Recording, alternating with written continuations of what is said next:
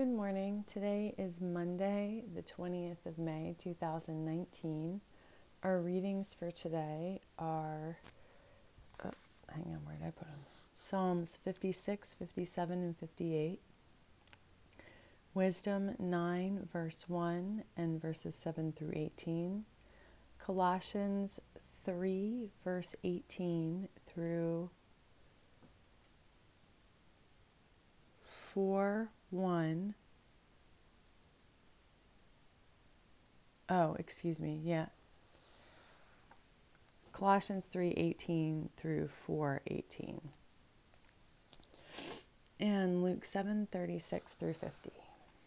We remember today Alcuin. Alcuin. I'm not really exactly sure how you say his name. You all know by now that I can't pronounce anything. If that bothers you, you've probably left already. Um, he was the deacon and abbot of Tours. He was a deacon and the abbot of Tours. If anyone is in Christ, there is a new creation. Everything old has passed away. See, everything has become new.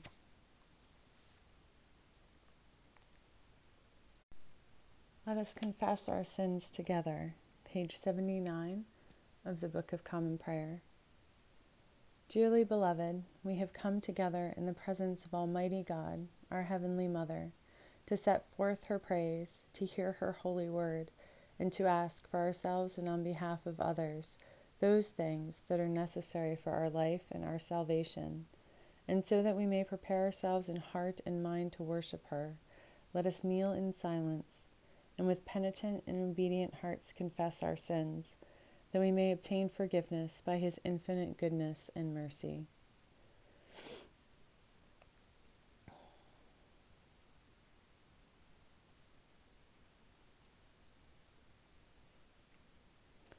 Most merciful God, we confess that we have sinned against you in thought, word, and deed, by what we have done and by what we have left undone. We have not loved you with our whole heart. We have not loved our neighbors as ourselves. We are truly sorry and we humbly repent.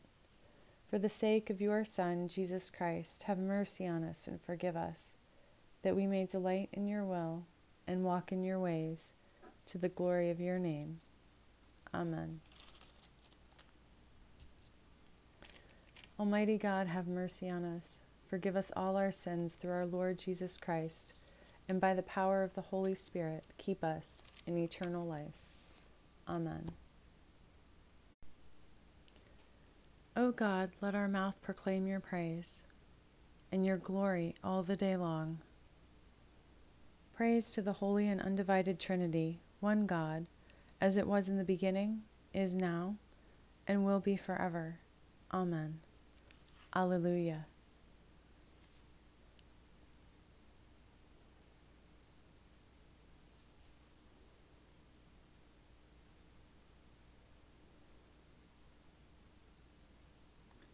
Alleluia. Christ is risen.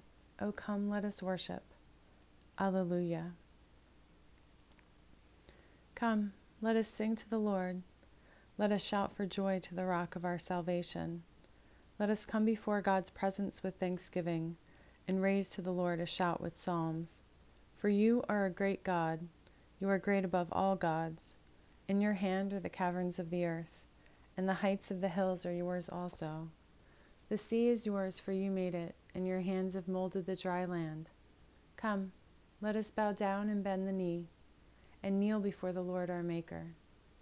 For you are our God, and we are the people of your pasture and the sheep of your hand.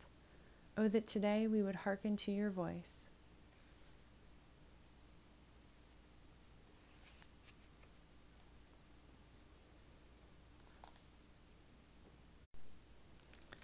Psalms 56, 57, and 58. Be gracious to me, O God, for people trample on me. All day long foes oppress me. My enemies trample on me all day long. For many fight against me, O Most High, when I am afraid. I put my trust in you. In God, whose word I praise, in God I trust, I am not afraid. What can flesh do to me? All day long they seek to injure my cause. All their thoughts are against me for evil. They stir up strife, they lurk, they watch my steps. As they hope to have my life, so repay them for their crime. In wrath cast down the peoples, O God. You have kept count of my of my tossings, put my tears in your bottle. Are they not in your record? Then my enemies will retreat in the day when I call. This I know, that God is for me. In God, whose word I praise, in the Lord, whose word I praise. In God I trust, I am not afraid. What can a mere mortal do to me? My vows to you I must perform, O God. I will render thank offerings to you, for you have delivered my soul from death, and my feet from falling so that I may walk before God in the light of life. Be merciful to me, O God, be merciful to me, for in you my soul takes refuge. In the shadow of your wings I will take refuge, until the destroying storms pass by. I cry to God Most High, to God who fulfills his purpose for me. He will send from heaven and save me. He will put to shame those who trample on me. God will send forth his steadfast love and his faithfulness. I lie down among lions that greedily devour human prey. Their teeth are spears and arrows, their tongues sharp swords. Be exalted, O God, above the heavens. Let your glory be over all the earth. They set a net for my steps. My soul was bowed down. They dug a pit in my path but they have fallen into it themselves. My heart is steadfast, O God, my heart is steadfast. I will sing and make melody. Awake, my soul. Awake, O harp and lyre. I will awake the dawn. I will give thanks to you, O Lord, among the peoples. I will sing praises to you among the nations.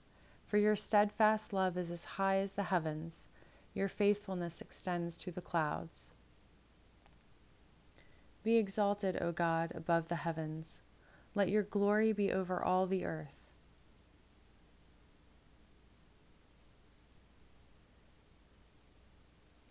Do you indeed decree what is right, you gods? Do you judge people fairly? No, in your heart you devise wrongs. Your hands deal out violence on earth. The wicked go astray from the womb. They err from their birth, speaking lies. They have venom like the venom of a serpent, like the deaf adder that stops its ear, so that it does not hear the voice of charmers or of the cunning enchanter. O God, break the teeth in their mouths, tear out the fangs of the young lions, O Lord. Let them vanish like water that runs away. Like grass, let them be trodden down and wither. Let them be like the snail that dissolves into slime like the untimely birth that never sees the sun. Sooner than your pots can feel the heat of thorns, whether green or ablaze, may he sweep them away. The righteous will rejoice when they see vengeance done. They will bathe their feet in the blood of the wicked. People will say, Surely there is a reward for the righteous. Surely there is a God who judges on earth. Praise to the Holy and Undivided Trinity, one God, as it was in the beginning, is now, and will be forever. Amen. A reading from the Wisdom of Solomon, chapter 9. O God of my ancestors and Lord of mercy, who have made all things by your word,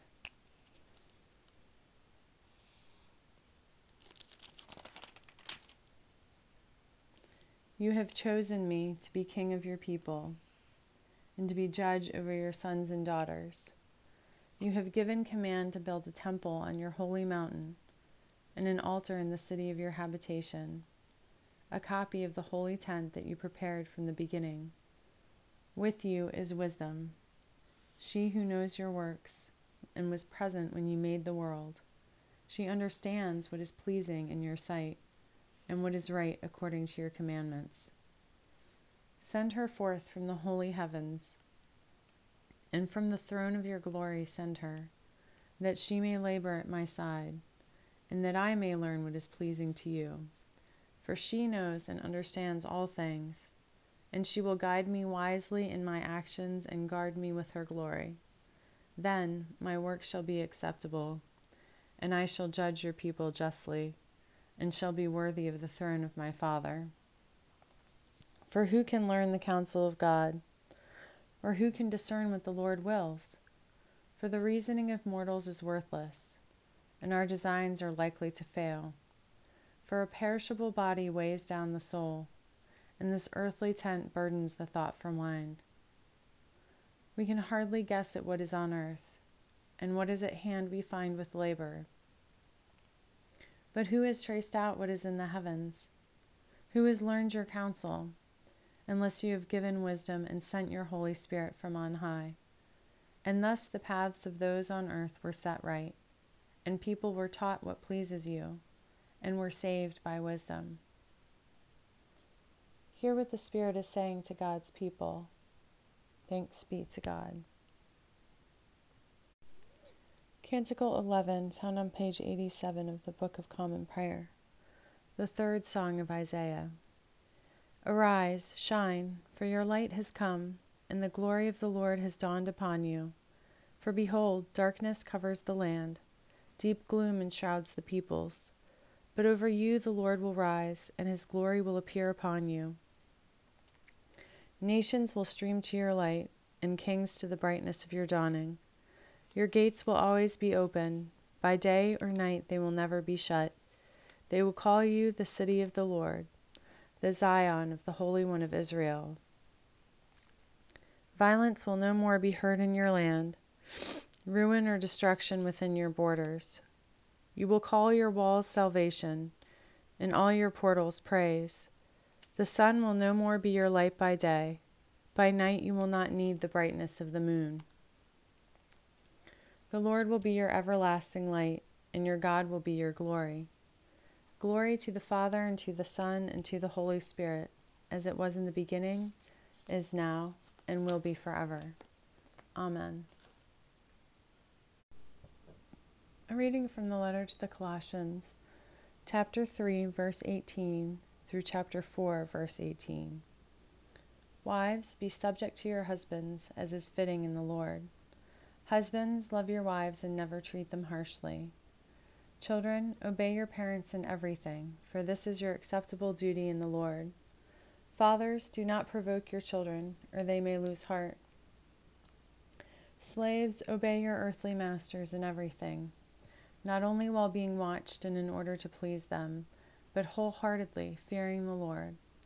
Whatever your task, put yourselves into it, as done for the Lord and not for your masters. Since you know that from the Lord you will from the Lord you will receive the inheritance as your reward. You serve the Lord Christ. For the wrongdoer will be paid back for whatever wrong has been done, and there is no partiality. Masters, treat your slaves justly and fairly, for you know that you have a master in heaven. You also have a master in heaven. Devote yourselves to prayer, keeping alert in it with thanksgiving. At the same time, pray for us as well, that God will open to us a door for the word, that we may declare the mystery of Christ, for which I am in prison, so that I may reveal it clearly as I should.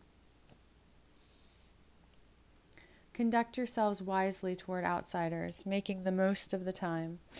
Let your speech always be gracious, seasoned with salt, so that you may know how you ought to answer everyone. Tychicus will tell you all the news about me. He is a beloved brother, a faithful minister, and a fellow servant in the word. In the Lord, I have sent him to you for this very purpose, so that you may know how we are, and that he may encourage your hearts. He is coming with Onesimus, the faithful and beloved brother, who is one of you. They will tell you about everything here. Aristarchus, my fellow prisoner, greets you, as does Mark, the cousin of Barnabas, concerning whom you have received instructions. If he comes to you, welcome him. And Jesus, who is called Justus, greets you. These are the only ones of the circumcision among my co workers for the kingdom of God, and they have been a comfort to me. Epaphras, who is one of you, a servant of Christ Jesus, greets you. He is always wrestling in his prayers on your behalf, so that you may stand mature and fully assured in everything that God wills. For I testify for him that he has worked hard for you and for those in Laodicea and Hierapolis. Luke, the beloved physician, and Demas greet you.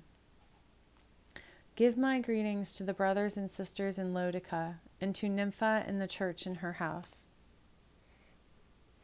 And when this letter has been read among you, have it read also in the church of the Laodiceans, and see that you read also the letter from Laodicea.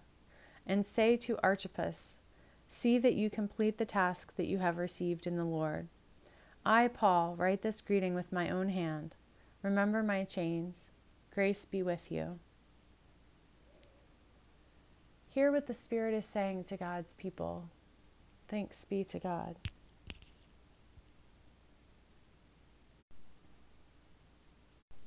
Canticle Q, found on page 39 of Enriching Our Worship, Volume 1.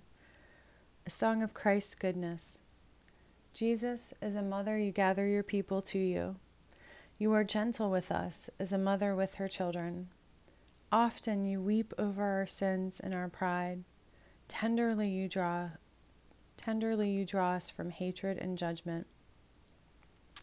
You comfort us in sorrow and bind up our wounds. In sickness you nurse us, and with pure milk you feed us. Jesus, by your dying we are born to new life. By your anguish and labor we come forth in joy. Despair turns to hope through your sweet goodness. Through your gentleness we find comfort in fear. Your warmth gives life to the dead. Your touch makes sinners righteous. Lord Jesus, in your mercy heal us. In your love and tenderness remake us.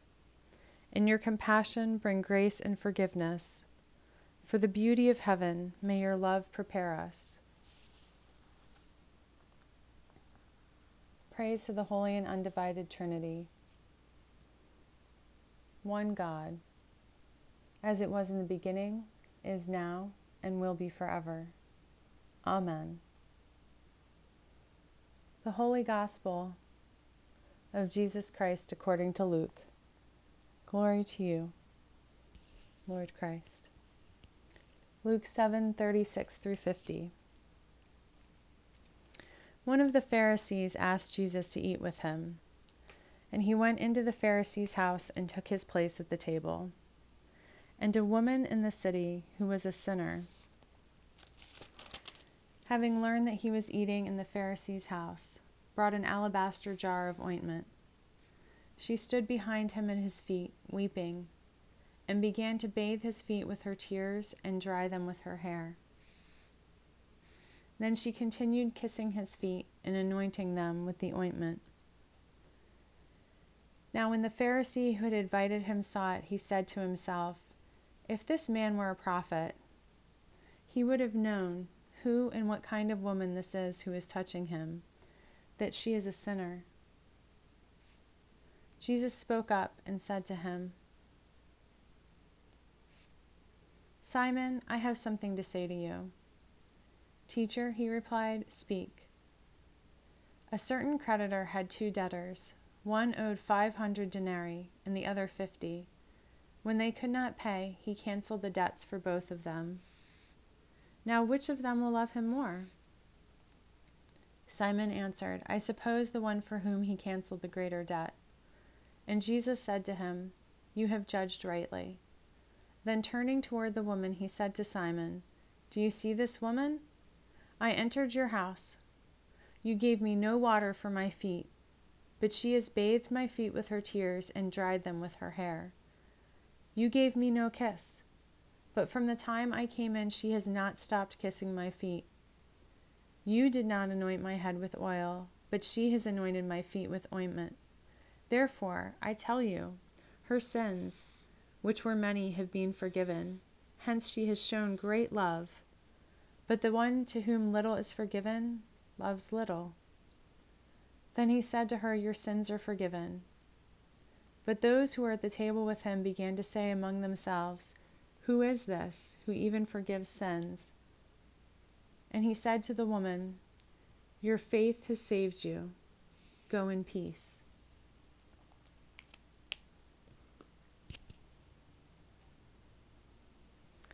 The Gospel of the Lord.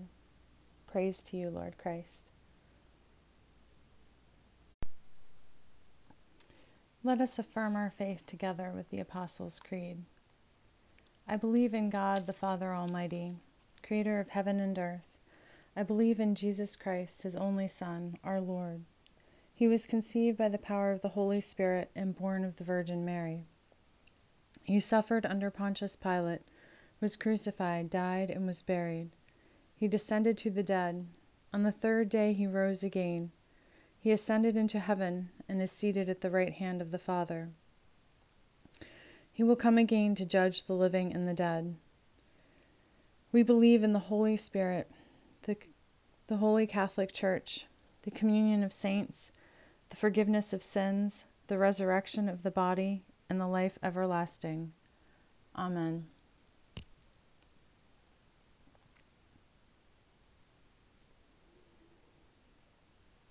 God be with you. Let us pray. Our Father in heaven, hallowed be your name.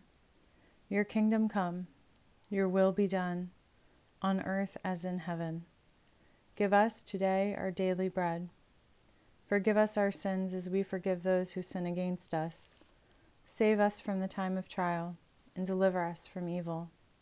For the kingdom, the power, and the glory are yours, now and forever. Amen.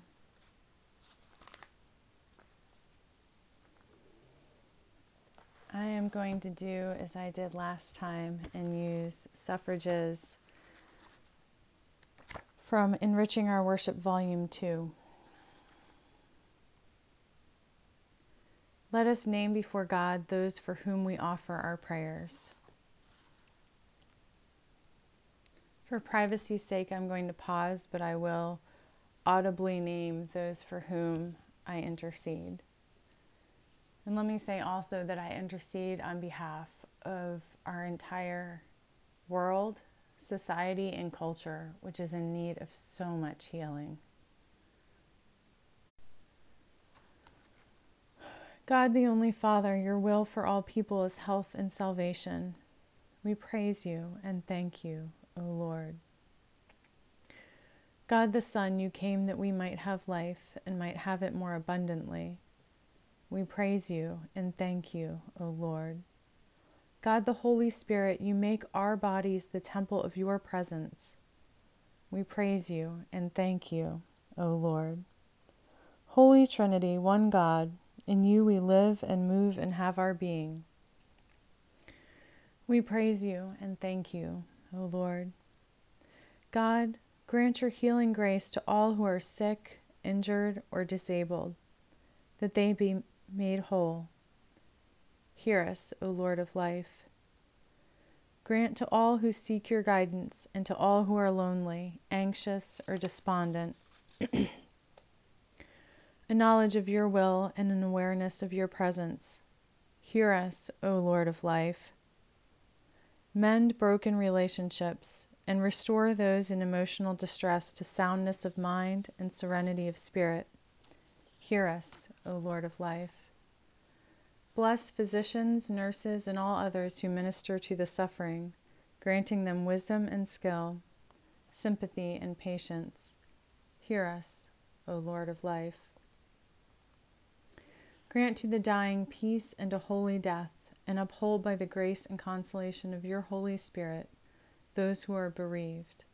Hear us, O Lord of life. Restore to wholeness whatever is broken by human sin, in our lives, in our nation, and in the world. Hear us, O Lord of life. You are the Lord who does wonders.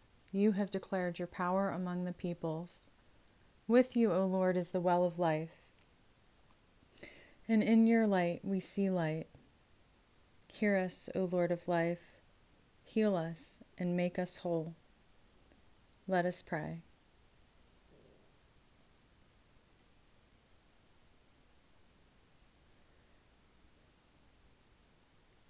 O Lord our God, accept the fervent prayers of your people. In the multitude of your mercies, look with compassion upon us and all who turn to you for help. For you are gracious, O lover of souls. And to you we give glory, Father, Son, and Holy Spirit, now and forever. Amen.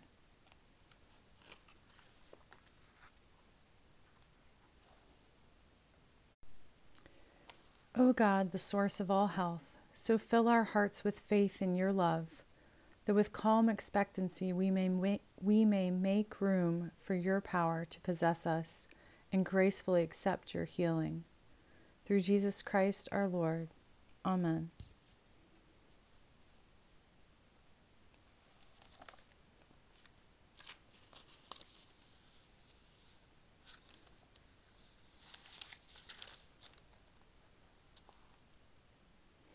Almighty God, our Heavenly Father, who set us the solitary in families, we commend to thy continual care the homes in which thy people dwell.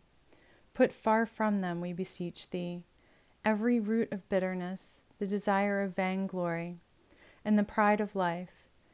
Fill them with faith, virtue, knowledge, temperance, patience, godliness. Knit together in constant affection those who in holy wedlock have been made one flesh. Turn the hearts of the parents to the children, and the hearts of the children to the parents. And so enkindle fervent charity among us all, that we may evermore be kindly affectioned one to another. Through Jesus Christ our Lord. Amen. God our Father, you see your children growing up in an unsteady and confusing world. Show them that your ways give more life than the ways of the world and that following you is better than chasing after selfish goals. Help them to take failure not as a measure of their worth, but as a chance for a new start. Give them strength to hold their faith in you and to keep alive their joy in your creation. Through Jesus Christ our Lord. Amen. All right, so here's our time for personal prayers and commentary. And we've prayed some healing prayers and and we've paused and we've said some personal prayers during the um, suffrages or intercessory prayers. And so now it's time to talk about our readings.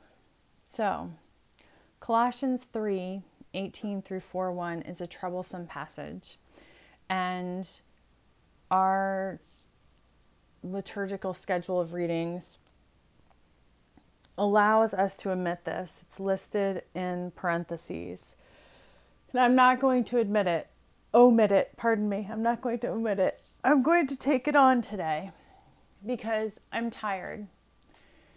I have had enough of leadership throughout our country from my two up boss, you know, so my boss's boss, my second up, to our president saying hurtful, incorrect, sexist things. I'm done with it. I'm tired of it. I'm fed up with it. I love my brothers and sisters in Christ, and I will no longer tolerate the perpetuation of a sick and unhealthy and wounding patriarchy that keeps us from being who we should be. I am sick of even my spiritual director using gender biased terms. I am done with it. Completely and totally done with it. So today I ask for the Holy Spirit's grace and understanding as I take on, with the help of some commentators, this passage in Colossians this passage that is known as the household code, and this passage that has battered so many members of Christian culture ever since it was written. We not only condone patriarchy in this by our use of this passage, we condone slavery. We it, it just sucks. and I read through several commentaries. So you guys I guess you don't see this, but if you were sitting here with me, you would see me have have paused after I finished the readings, taken a break, gone and made myself a breakfast smoothie, finished my kids' breakfast. I mean, finished preparing my kids' breakfast for him, and read through three commentaries on the subject. And I've kind of distilled it down to this. And and so I'm going to read to you from In Memory of Her, a feminist theological reconstruction of Christian origins by Elizabeth Schussler. I'm probably pronouncing that wrong, Fiorenza. And this book, let's see, this book came out in it was copyrighted in 1983, and this is the 10th anniversary edition, so 1994. So it's been out for a bit. And at the time, Fiorenza was, and might still be, I'm not entirely sure, the Krister Stendahl Professor of Divinity at Harvard Divinity School, the first woman president of the Society of Biblical Literature, and the co founder and co editor of the Journal of Feminist Studies in Religion. So this book is a nice um, summary here. So let's um, turn to page, well, I'm turning to page 253, which talks about Christian mission and the patriarchal household. So,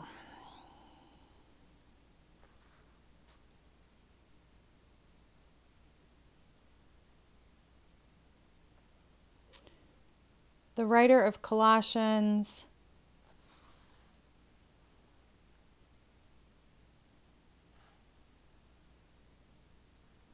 tells the Colossians that above all they should, and here, be, here starts the quote, put on love, which binds everything together in perfect harmony. That's Colossians 3 5 through 17. They should behave wisely to outsiders and be able to answer everyone. 4 5f. This is the context of the household code, 318 through 41, our passage in question. The first and most precise form of the domestic code in the New Testament. The basic form of this code consists of three pairs of reciprocal exhortations addressing the relationship between wife and husband, children and father, and slaves and masters. In each case, the socially subordinate first member of the pair is exhorted to obedience to the superordinate second. The formal structure of such a household code, then, consists of address, wives, exhortation, submit to your husbands, and motivation, as is fitting in the Lord. The only Christian element in the Colossian code is the addition in the Lord. However, the author of Colossians quotes the code here not because he is concerned about the behavior of wives, but that of slaves.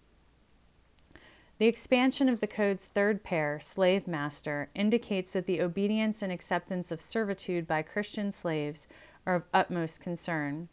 Colossians asks slaves to fulfill their task with single mindedness of heart and dedication as serving the Lord and not men. 323.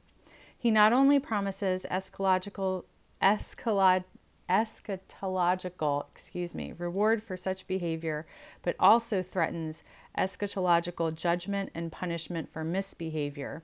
324f. The injunction to masters, in turn, is very short and has no Christian component except the reminder that they too have a master in heaven. Slave behavior is likened here to the Christian service of the Lord, while the masters are likened to the master in heaven. It is obvious that the good behavior of slaves, according to the author, is the concrete realization of Galatians 3:28, insofar as both slaves and freeborn have one Lord in heaven, Christ, and belong to the new humanity now hid with Christ in God. There is no question that E.A. Judge is right when he asserts that what we hear in these injunctions is the voice of the propertied class. We have no way of determining whether those who are, who are your earthly masters are only pagan or also Christian masters. The injunction to the masters presupposes that they still have slaves who might or might not have been Christian. In taking over the Greco Roman ethic of the patriarchal household code, Colossians not only spiritualizes and moralizes the baptismal community understanding expressed in Galatians 3:28, but also makes this Greco-Roman household ethic a part of Christian Christian is in quotes here, social ethic. However, it is important to keep in mind that such a reinterpretation of the Christian baptismal vision is late it did not happen before the last third of the first century. Folks, I think this is important person, an important point. This was not this was not Jesus' teaching, and we'll get to that in a bit. But let me just say this again. This reinterpretation of the Christian baptismal vision is late. It did not happen before the last third of the first century.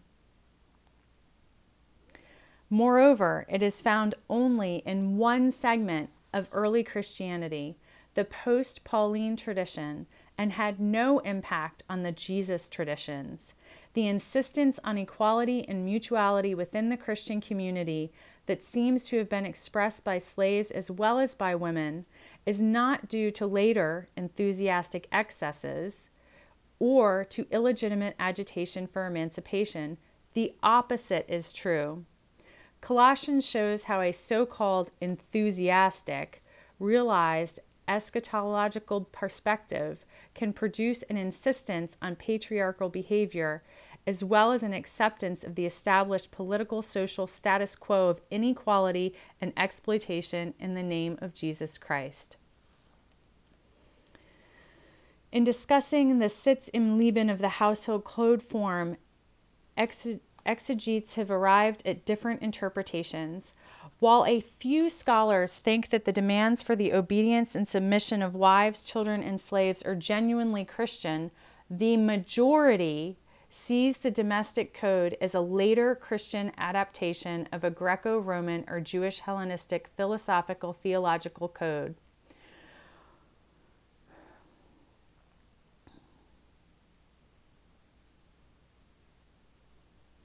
In adopting the code, Christians followed the example of Hellenistic Judaism and utilized the form of the code developed in Jewish Hellenistic missionary apologetics.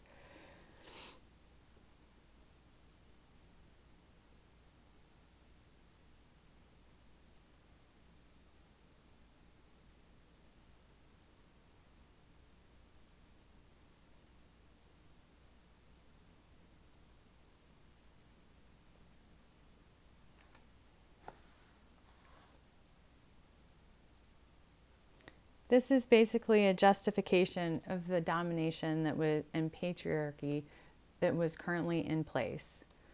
It is not it is not the teaching of Jesus. Th- that last sentence is my word. Um, there's a whole lot more in Fiorenza's book, and I highly recommend it to anyone who wants to dig into it deeper, I, I could speak all day on this and still um, there would be more to say.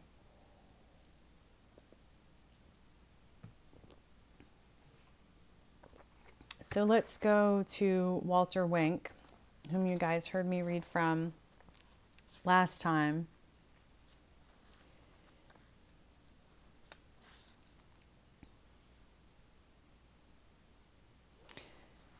We're on page 75 of The Powers That Be by Walter Wink. Um, this chapter is called Jesus' Answer to Domination. If you'll remember from the last time we talked about him, Wink proposed Jesus' third way.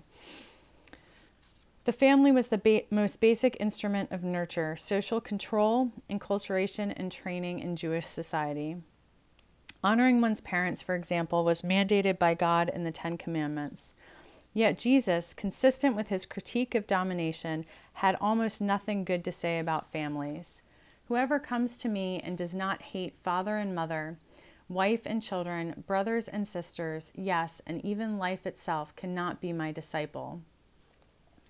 Luke 14:26, see also Matthew 10:37.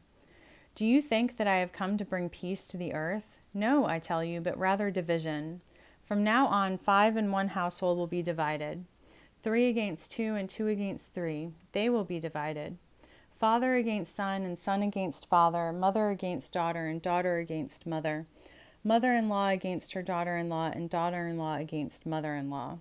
Luke 12 51 through 53.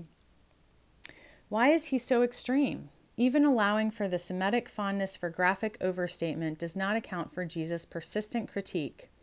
I believe Jesus was so consistently disparaging because the family in dominator societies is so deeply embedded in patriarchy and serves as the citadel of male supremacy, the chief inculcator of gender roles, and a major inhibitor of change.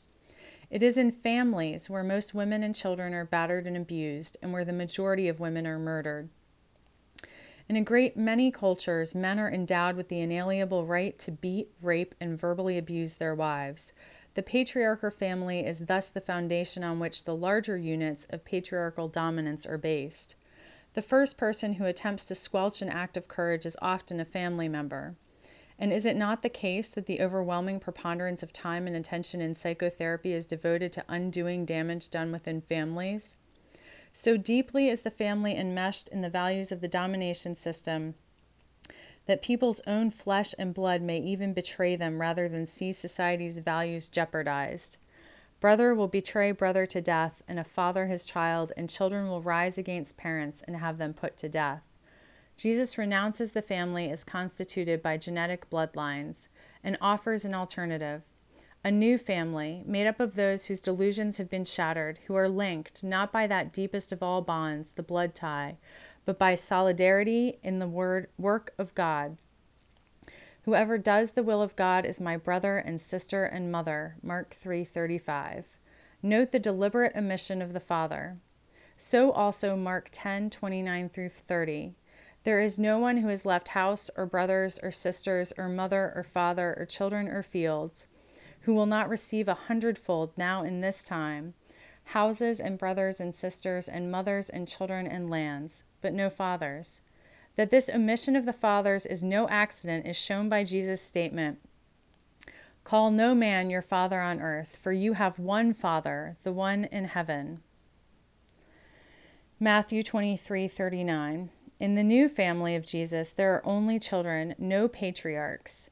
As feminist scholar Elizabeth Schussler Fiorenza, remember we were just reading her, Walter Wink is referencing her now, by reserving the name Father for God, Jesus subverts all patriarchal structures. No one can now claim the authority of the Father because that power belongs to God alone. Human beings will, of course, continue to be born to biological families. The family is not intrinsically evil, it is the source of great good. Like every power, it is created by God, and thus is holy and just and good. It is fallen, and it is capable of redemption. The family is therefore to be protected. Radical discipleship must not be allowed to issue in callous disregard for parents, Mark 7 9 through 13, or spouses, Mark 10 1 through 12, or children, Mark 9 37 10 13 through 16. But families are also to be critiqued and challenged. A function performed by the new family established by Jesus. The goal is not the eradication of the family but its transformation into a non-patriarchal partnership of of mutua- mutuality uh, mutuality and love. Sorry, I get excited and I get tongue-tied. As such, it is exemplary of the new family of Jesus. In that context, we can see some calls for restoring family values for what they often are an attempt to recover patriarchal dominance. Paul's surprisingly anti family attitude in 1 Corinthians 7 becomes more intelligible in the light of Jesus' teaching. Paul is not simply anticipating an immediate end to history. He is trying to disentangle believers from the most profoundly soul shaping institution in human society. Some Corinthian women may have found welcome relief in being freed from having to marry bear as many as 14 children, and live a life restricted to the household. Paul may have been closer to the mind of Jesus here than he has been credited with being. In respect to the holiness code, the law, relations with it with the Gentiles, this temple, sacrifice, and other issues, the church developed the implications of Jesus' teaching further.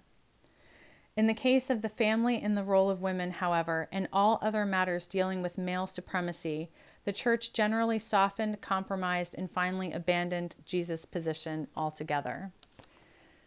So, folks, what we need to take from this is that Colossians, written some 60 ish years after Jesus' death, had already succumbed to the Greco Roman construct of a patriarchal society. It was not Jesus' intent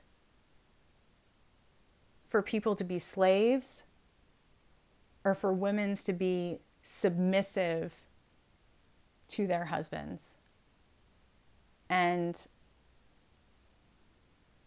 I love my brothers and sisters that disagree with me, but this is where I firmly stand. Men and women, women and women, men and men, whomever the blessed partnership is, should be equals coming together and creating a healthy family environment for themselves, for their children if they have them. And this should expand out into our culture. And so, you know what? I'm glad that we can bring this out and we can talk about it and deal with it. And I pray that I pray that we who have been awakened by our love for and in Christ can be powerful messengers of redemption for families and for systems everywhere. God, please break the patriarchal domination system in our world, in our families, in our workplaces, in our government, in our churches. Lord Jesus, let us be instruments of peace. Let us be strong and brave, even when it's painful. Amen.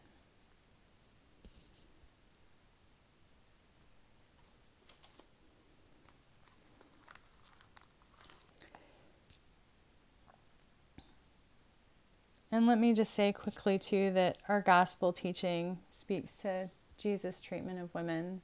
He was living in a culture where, for a sinful woman, and the implication here is that she was a prostitute, although we can. I'm not totally sure that I, I want to go with with that reading, but at any rate, she was a woman who was not his wife, and she came and she touched him. And that in their culture made him unclean. And not only did he not accept that stigma, he extended to her the grace and healing that he claimed. He didn't succumb to his culture. He, Jesus did not intend to perpetuate those unhealthy relationships in families and systems between men and women. He came to bring us something new. We lost sight of that we, the Christian church, lost sight of it quickly, early on, and we must reclaim it now. Amen and praise God. Let's close together with the general thanksgiving beginning on page 101.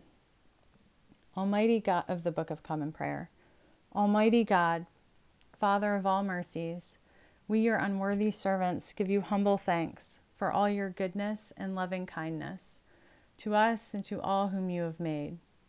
We bless you for our creation, preservation, and all the blessings of this life, but above all for your immeasurable love in the redemption of the world by our Lord Jesus Christ, for the means of grace and for the hope of glory.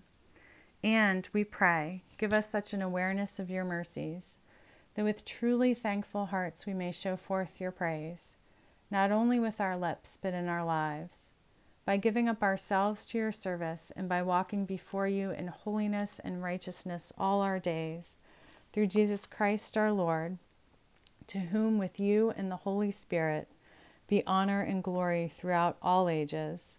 Amen.